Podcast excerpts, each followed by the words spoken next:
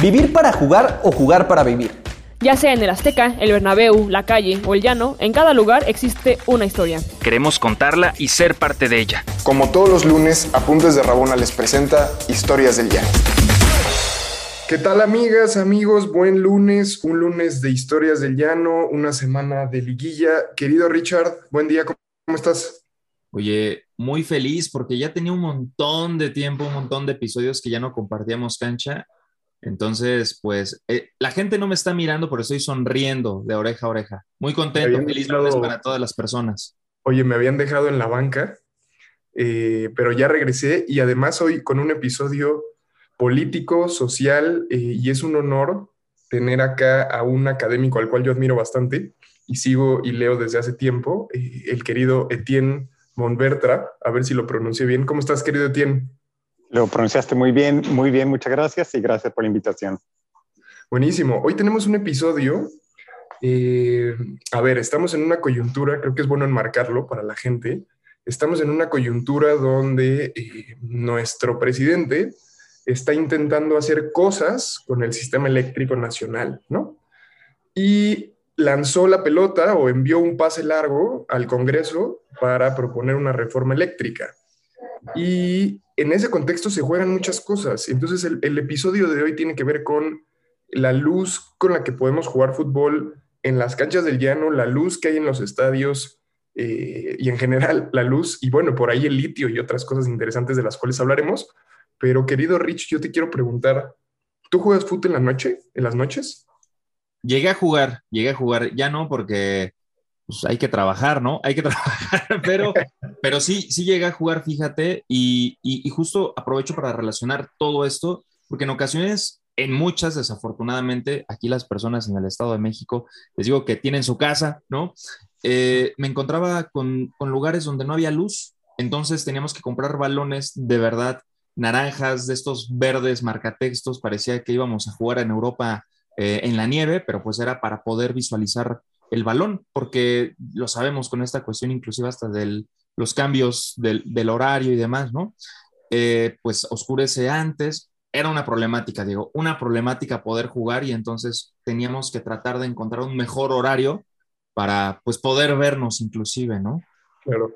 No, y además la luz, un bien público que pues que se está disputando ahí, ¿no? Eh, Etienne, ayúdanos, primero tú que estás allá en Inglaterra, ¿Cómo es un poco, ayúdanos, el fútbol allá? Yo sé que le vas a los Pumas, eh, además sé que tu hijo está empezando a, jugar fútbol. Cuéntanos un poco de cómo vas allá y cuéntanos un panorama de, en esta discusión, cuáles son los equipos y en qué momento del partido estamos. Eh, bueno, yo vivo desde hace 10 años en, Londres, aunque soy mexicano y casi todo el trabajo que hago tiene que ver con México, pese a la distancia, nada más la vida me trajo aquí. Eh, yo tengo una, una cierta nostalgia por el fútbol porque desde muy joven me fui por el montañismo, desde los 13 años cada fin de semana estuve haciendo excursionismo en todo México y luego en otros países y me fui por ese camino que es como un deporte distinto, de manera que eh, no iba los fines de semana a los estadios, a pesar de tener primos y gente muy querida, mucho más aficionada. Cuando yo nací en la Ciudad de México y ahí le iba a los Pumas, eso me acuerdo perfectamente, hasta, hasta los nueve años. Pero de alguna forma, este, bueno, el fútbol lo veo en los mundiales, me gusta como, como, uh, como deporte, me acuerdo muchas veces lo jugué y siempre era muy feliz. Eh, de hecho, metía muchos goles, pero no tenía técnica, cometía faules, porque no, no nunca me, me, formé, ¿no? Y curiosamente ahora en Inglaterra, aquí mi hijo Emiliano, de cinco años, pues ya lleva un par de meses yendo todos los sábados. Y bueno, híjole, tiene cinco años y la técnica y la... Bueno, obviamente es todo a través del juego, ¿no? Pero realmente les enseñan de una manera bárbara a, a, a jugar fútbol, no nada más a correr y a meter, tratar de meter goles, ¿no? Entonces ha sido muy interesante y con eso siento que me estoy estoy uh, reincorporando un poquito el fútbol a mi vida a través de mi hijo, que ha sido una experiencia muy linda. Bueno. Pero bueno, aquí el, tema del llano, bueno, pues obviamente es un país uh, muy rico, ¿no?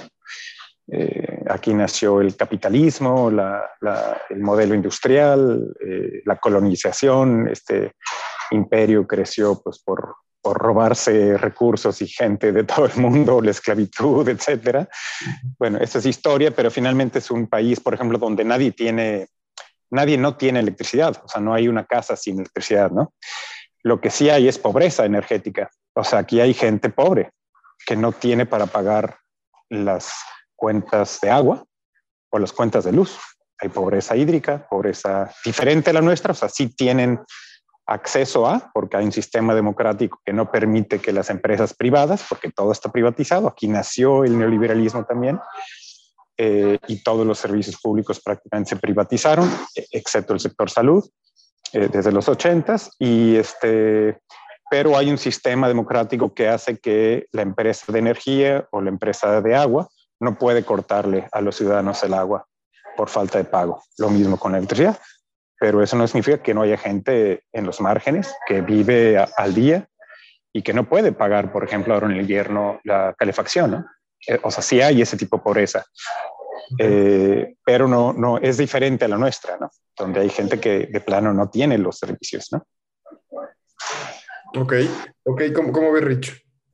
Pues me, me, quedo impactado. Estaba pensando en muchas personas que conozco que tienen diablito, por cierto, un saludo. No, prometo no voy a decir su nombre para no quemarlos.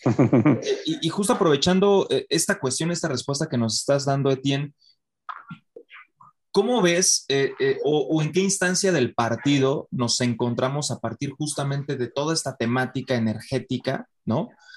en México, con este paso que ha dado Obrador, eh, que, dependiendo la perspectiva puede ser para adelante, puede ser para atrás, inclusive puede haberse quedado estático, ¿no? ¿En qué minuto nos encontramos? Tal vez en primer tiempo, segundo tiempo, estamos en, el descanso, eh, minutos finales y, por supuesto, ¿quiénes son los equipos? Podrías decir tal vez Pumas, podrías decir tal vez América, ¿no? Para hacerlo un poquito clásico y un poquito más fuerte. ¿Cuál es tu perspectiva? ¿Cómo lo ves?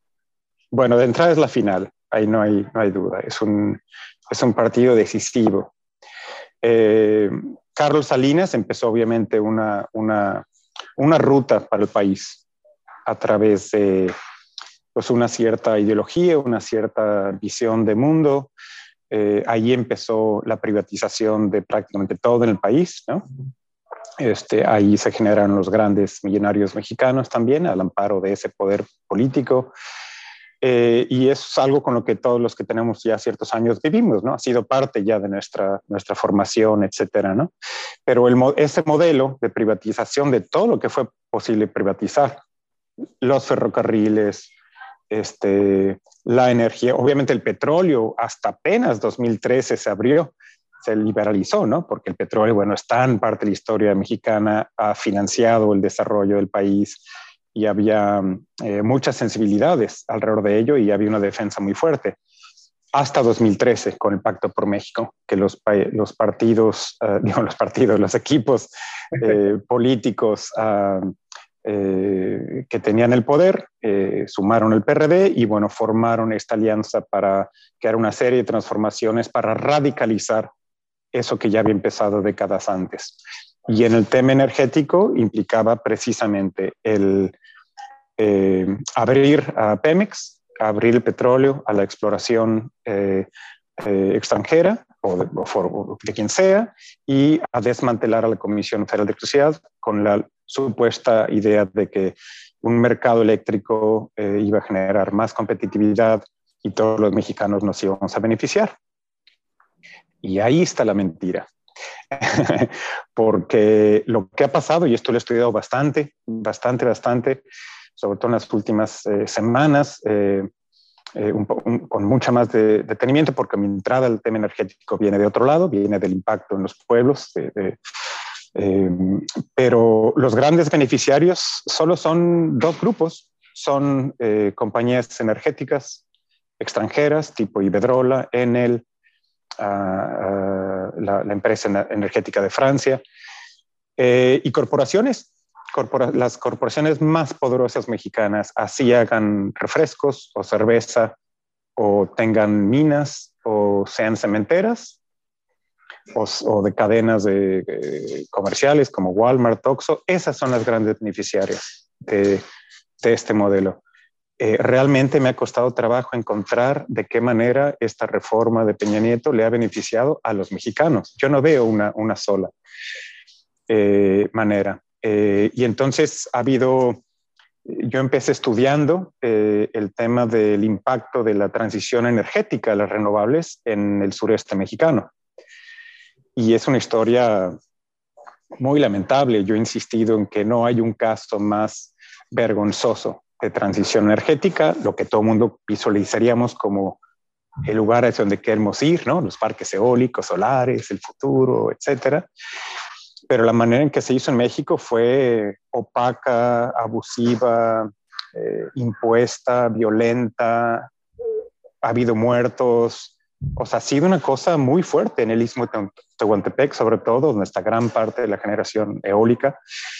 Eh, porque era el lugar del país y uno de los lugares del mundo con mayor potencial eólico. Entonces, a la hora de visualizar esa apertura eh, de la manera en que México lo hizo, pues invitó a, quien tenía el capital que extrajera los recursos del país, en este caso el viento, pero también el sol, etcétera, el, tema del petróleo es otro tema, pero entonces yo empecé estudiando eso y me daba mucha vergüenza, me daba yo sé cómo es posible que una tecnología que es para la paz, eh, que es a la que debemos aspirar, se use de esta manera.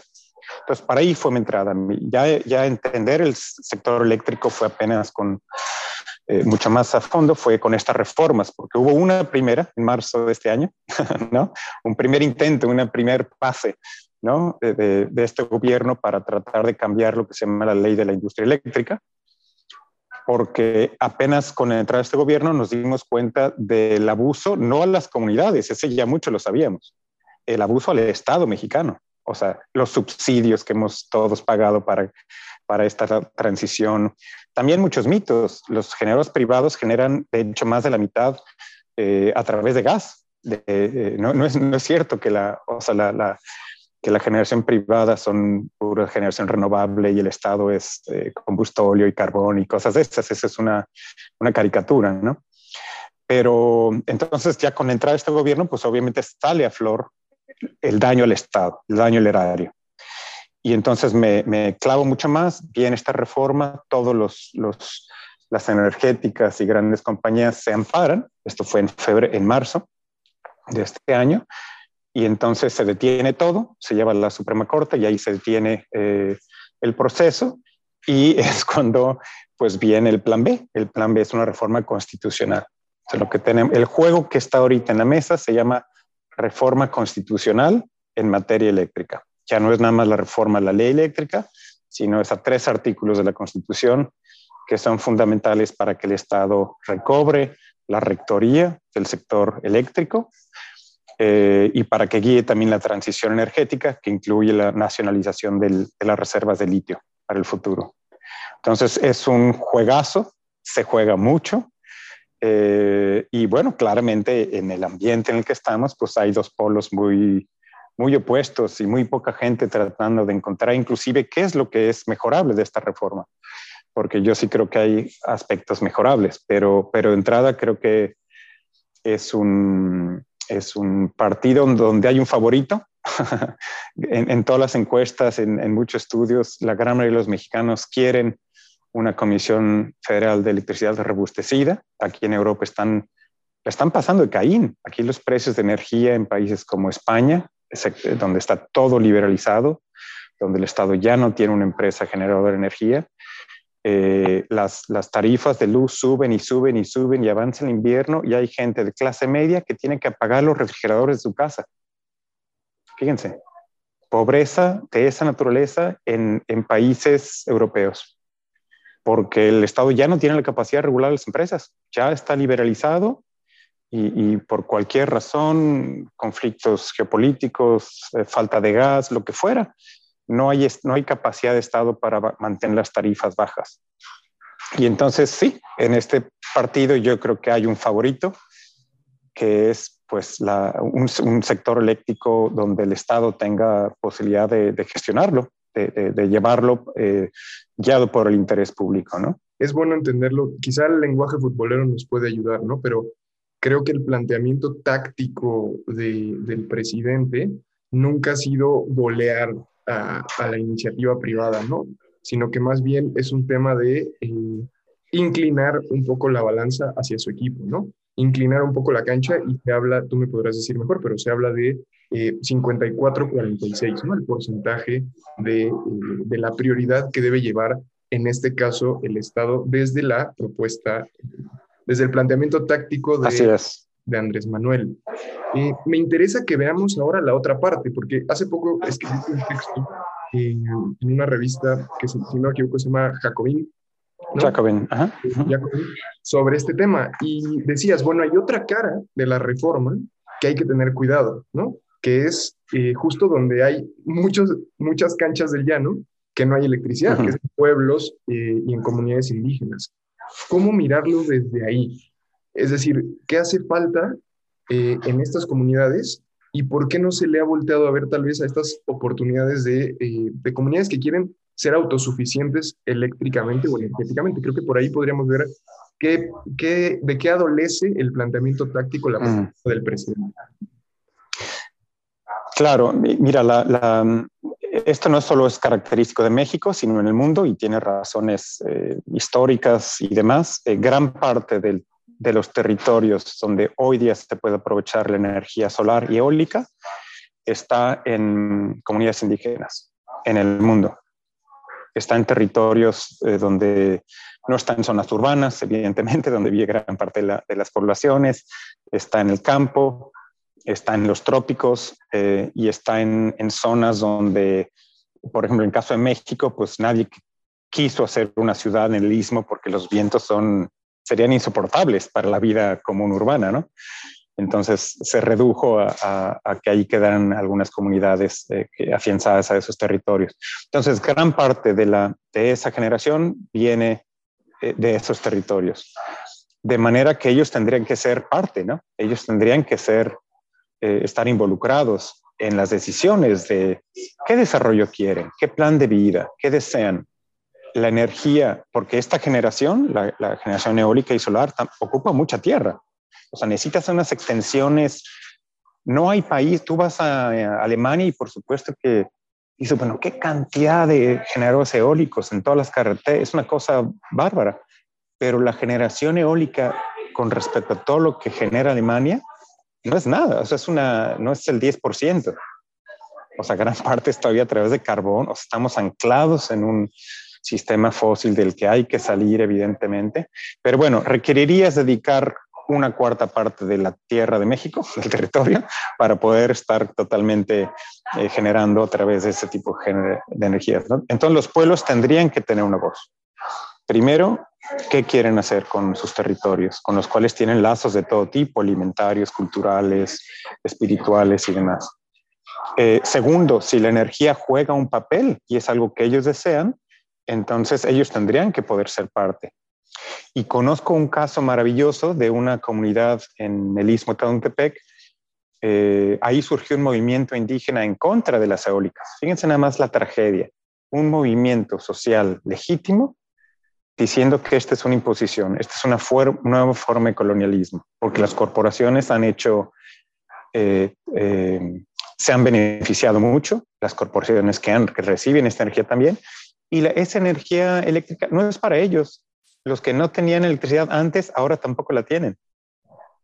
Y sin embargo, ya no pueden cultivar la tierra igual, sus animales enferman, los niños en algunas comunidades no pueden ir a atender la escuela porque el ruido de los generadores es brutal día y noche. O sea, ahí les cambió la vida para mal. Entonces, eh, de ellos proviene, fíjense qué curioso, no del ambientalismo urbano eh, eh, del cual tengo mucha gente querida, pero hay muchos que creen, que creen este cuento de que las privadas es igual a energías limpias y que el Estado es igual a petróleo y y carbón. Esto es una mentira. Pero porque hablar de lo otro, de que las otras formas de generación también son problemáticas, eso implica ir más a fondo, implica cuestionarnos muchas más cosas, ¿no? Por ejemplo, eh, pues nuestro modelo de desarrollo, que es altamente extractivo, que, que, los que más consumimos son los que tenemos que empezar a consumir menos, ¿no? o sea, eh, ese cuestionamiento más profundo no muchos lo tienen, son los que conocen las experiencias eh, de despojo de las energías limpias en el país eh, y los pueblos indígenas las conocen. Entonces, una crítica muy importante que ha provenido de, comunidades de al menos cinco estados, del centro y sur y sureste de México, junto con aliados académicos y otras ONGs, ha sido eh, decirle al Estado, oye, tu diagnóstico está incompleto. Es cierto que está esta, este abuso por parte de las privadas y que debemos de frenarlo. eso es cierto. Pero ¿y qué hay de nosotros? ¿Qué hay del sector social? ¿Dónde jugamos eh, de nuestra parte? Entonces el Estado dice, bueno, nosotros somos los, los que vamos a garantizar el derecho humano a la electricidad. No lo ponen con esas palabras, pero ellos dicen, tenemos la confianza de que el Estado mexicano es el responsable de eso. Pero las comunidades, eh, este caso de Istepec, perdón, que les decía, y luego se me fue el, avión, eh, ellos han querido durante 10 años tener un parque eólico comunitario. Ellos decidieron y sin embargo el entramado institucional y las políticas, eh, el marco regulatorio les pedía las, las mismas condiciones que una corporación en términos de capacidad financiera, historia de proyectos. O sea, esa comunidad lleva 10 años queriendo tener un parque eólico comunitario y no puede, no puede porque no se lo permite. Entonces llega esta nueva reforma, esta propuesta de reforma, y tampoco los considera. O sea, tampoco explícitamente dice el sector social, las comunidades, los ejidos, eh, van a poder gestionar su, propia energía o inclusive generar para vender la red. Eh, entonces, eh, desde ahí viene la crítica que yo en lo personal considero muy legítima y bueno, también afortunadamente he seguido parte de ese proceso y ahí hay un diálogo, hay un diálogo con con la presidencia, con legisladores, hay algunos que están atentos y son sensibles y entiendo que hay mesas de trabajo ocurriendo ahorita, en estos momentos, estas semanas, eh, para que haya esa, esa reserva en la Constitución que después se traduzca en, en, reglamentación secundaria, donde ya se desarrolle cómo es que se va a ayudar a cooperativas, comunidades, eh, eh, núcleos agrarios, zonas marginadas periurbanas, para que ellos también puedan ser parte de la transición energética, ¿no? Pero en sus términos, o sea, no, no, entonces hay un centralismo innato de la, reforma que no es del gusto de todo el mundo y del cual yo también tengo reservas. Eh, por, ahí, por ahí diría que es, esa es otra parte. Etienne, hace ratito mencionabas el tema del tipo de pobreza que se vive en, Europa y que de pronto termina siendo desconocido para otras personas. Y pensaba en las eliminatorias europeas, ¿no? En las sudamericanas, en las centroamericanas, cómo cada confederación, por ponerlo de alguna manera, pues sufre o adolece de ciertas cosas dependiendo de dónde se encuentre. Y pues aquí nosotros diciendo que eh, la clasificación de la CONCACAF es la peor del universo, ¿no? Entonces eso me llama mucho la atención. Y quiero cerrar al menos mi participación contigo eh, que, puedas explicar eh, justamente de qué manera eh, este equipo, vamos a, llamarlo así, aunque a algunas personas no les guste, pero dirigido por, por Andrés Manuel, ¿no? Por este DT que de pronto los parados tácticos pues pueden gustar, pueden no gustar porque convoca a unas personas que tal vez no les gustan y demás. ¿De, qué manera entonces su equipo, en este caso el equipo del pueblo, por llamarlo de alguna forma, ¿no? Suena como a nombre de disco de Panteón Rococó o algo así, eh, puede verse afectado, porque por ejemplo, yo, yo pienso, de pronto, si antes, eh, yo, yo en mi caso que jugaba en la noche y no, no teníamos luz, ¿no? Para, no existía este alumbrado público, ahora de qué manera nos vamos a ver todavía más afectados, ¿no? Porque de pronto los deportivos, las canchas llaneras y demás, justamente se suponen que tienen este alumbrado público para poder proveer esto a las personas y que puedan jugar. No, es al contrario. Si te entendí bien, se advierte que la Comisión Federal está en una ruta de desaparición. O sea, hoy, hoy día, en este 2021, más del 60% de la generación es de empresas privadas, obviamente, de todas las fuentes de generación. Bueno, menos la nuclear y las hidroeléctricas que son del Estado pero, pero plantas de ciclo combinado a través de gas, eh, eólicas, solares, etc. Em, el 60% de continuar la generación, eh, o sea, el, modelo y las reglas de juego, la CFE llegaría a producir apenas el 20% de electricidad en el 2024. Entonces ahí sí cuídate, ahí sí cuídate por quién va a suministrar la energía eléctrica a espacios públicos, comunitarios, eh, de manera accesible y demás, ¿no? Mira, las, las, todos los esquemas, son cuatro esquemas de generación privada que ya están en la ley desde la reforma eléctrica, digo, energética Peña Nieto, aunque unos vienen desde antes. Eh, todos esos se orientan a los grandes consumidores de energía. Tú no quieres hacer una inversión descomunal para surtirle a la periferia de, de Tecámac. ¿Quién, ¿Quién, está interesado en eso? No son grandes consumidores, son mucha gente. Sí me explico. O sea, están orientados hacia los sectores industriales de mayor consumo, hacia las empresas que consumen una cantidad de energía bárbara porque son clientes grandes, ¿no? O sea, nunca, nunca en la historia los privados han estado interesados, no son malas personas, eh, esto hay que tener claro, no, no hablamos de diablos y de, pero una empresa se dedica a hacer uh, utilidades y las utilidades nunca están en la pobreza. Bueno, hay quien sí explota la pobreza, ¿no? Salinas Pliego es uno de ellos, ¿no? A través de Electra y más, pero, pero, pero generalmente, las, eh, históricamente en México, la, la, eh, ya tuvimos un periodo antes de Miguel Alemán donde, donde toda la, eh, estaba el sector privado sumamente fuerte y, solo había desarrollo eléctrico en las grandes ciudades. No les interesaba las comunidades pequeñas o periféricas. No está en su mirada porque ahí no hay gran posibilidad de, no es el mismo retorno a la inversión, digamos.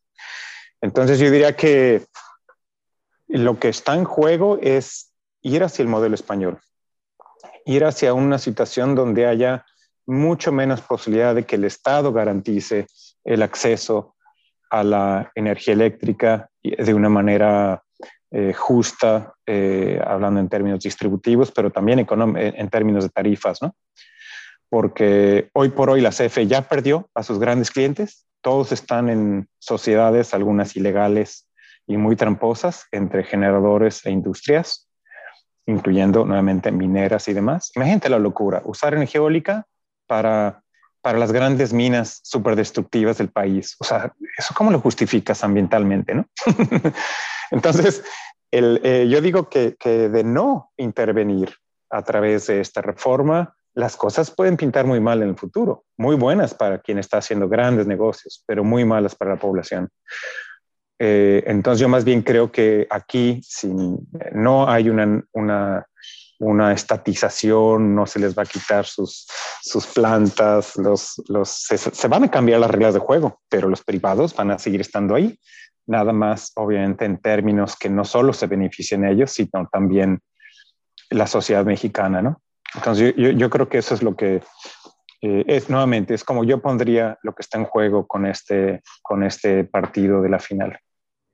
No, y, y a mí me, me, gusta para ir cerrando, Etienne, me gusta porque bien creo contigo que no es una cuestión moral, ¿no? No es de buenos contra malos, eh, pero sí se disputa un bien público, ¿no? Que es la electricidad. Y como democracia creo que nos interesa, ¿no? Eh, nos interesa y además futbolísticamente hablando es, es el partido que se va a jugar de aquí, al menos, ¿qué dirías tú? Hasta mitades del próximo año, finales del otro año. Entonces está bueno que desde una trinchera futbolera lo podamos, lo podamos pensar. Eh, estimado, muchas gracias por estar acá. Muchas gracias por, por, explicarnos, por hacer el esfuerzo por relacionarlo con el foot. y nada, eh, ojalá podamos estar en contacto. Me encantará y yo creo que lo, lo que nos toca es informarnos, es este, ir más allá de lo que nos avientan los medios, y buscar información nosotros, acercarnos a distintas fuentes. Eh, yo creo que hoy más que nunca lo público es de todos en México, pero también hay mucho ruido en el aire, hay mucha desinformación, hay mucha manipulación. Entonces hay que ir, hay que ir y, y formarnos. Tenemos que, que, que, de manera muy acelerada, sobre todo los jóvenes, eh, eh, yo me considero joven y ya no tanto a la vez, eso, eso. pero hay mucho que formarnos para, para poder tener una, una, postura ante lo público. Y el tema de la energía, hay pocas cosas que son tan públicas como eso, que debería ser un derecho humano este, y deberíamos de considerar un montón de cosas al respecto. Ya estás muy Richard, este, reduce tu consumo de luz ya, por favor. Oye, yo solo voy a decir una cosa, Etienne, gracias por darnos luz con este tema. no, gracias por la invitación y, este, perdonen por no haber hecho más vínculos con el, fútbol, pero mi hijo va por buen camino este, y, ahí, ahí, me, ahí me recobro con mi deuda histórica. Ya está. Pues muchas gracias a ambos y comunidad rabonera. Eh, acuérdense que nos pueden donar para que podamos seguir haciendo este, este, este podcast, este episodio, bueno, estos episodios que hacemos todos los lunes. Y quiero agradecerle a toda la gente que, que en estas, no sé cómo se llaman, Richard, ayúdame, pero en estas historias que te da Spotify, como de todo sí, lo que... en las historias, en compartir. Eh, mucha gente que nos tiene como sus primeros lugares en escucha y a mí eso me, pues me llena de felicidad, me da energía para seguir de cara al 2022. Y nada, y agradecerle a nuestros donadores, a nuestras donadoras y, decirles que nos pueden apoyar en patreon.com y que estamos en Spotify, en iTunes, en Podigy o en cualquier lugar ahí donde, donde escuchen podcast. Ahí andamos con las historias del llano. Nos vemos el siguiente lunes. Gracias, queridos.